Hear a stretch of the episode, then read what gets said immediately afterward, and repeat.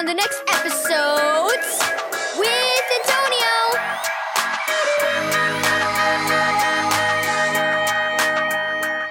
Thank you, Keys for Kids Ministries, for this daily devotional. Secret Project. Read Luke 17, verse 11 through 19. Jaden took the glue his mom handed him and ran out to the shed. He worked for a while on a secret project, then ran back to the house to find his father. Dad, can I use a hammer and nails? Dad helped him find what he needed, and Jaden grabbed the items and ran back to the shed. After working a little longer, Jaden made another trip to the house. Paint, he said. I need paint. Can I use some of yours, Maggie? His sister agreed, so Jaden took the paint and darted out the door.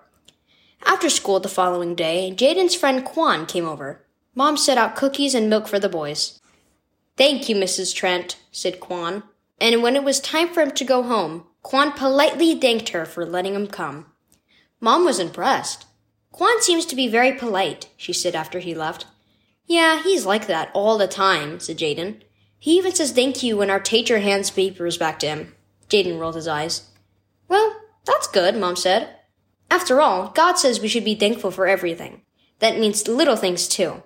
God has done so much for us. Even Jesus died and rose again to save us from sin. Isn't that crazy? And he even shows his love to us in so many ways. One way is through the people he puts in our lives who love us, teach us, and help us. We should thank him for that, and we should thank other people for their kindness too. After dinner, Jaden worked on a secret project for a little while. When he returned to the house, he was grinning. Look, he said, I'm finally done with my project. We learned how to make these on shop class at school. He handed out the things he had made. For mom, there was a bird feeder. For dad, a shoe rack. And for his sister, a jewelry box. Jaden beamed as his family exclaimed over the gifts and thanked him warmly. Then he thought of something. Thanks for letting me use your paint for my project, Maggie. And thank you, Mom and Dad, for the glue and the hammer and nails. I couldn't have done it without your help. Say thank you. Key verse. Always give thanks to God the Father for everything in the name of our Lord Jesus Christ. Ephesians 5 verse 20. Do you thank God for all He's done for you? Do you thank others for the things they do to help you?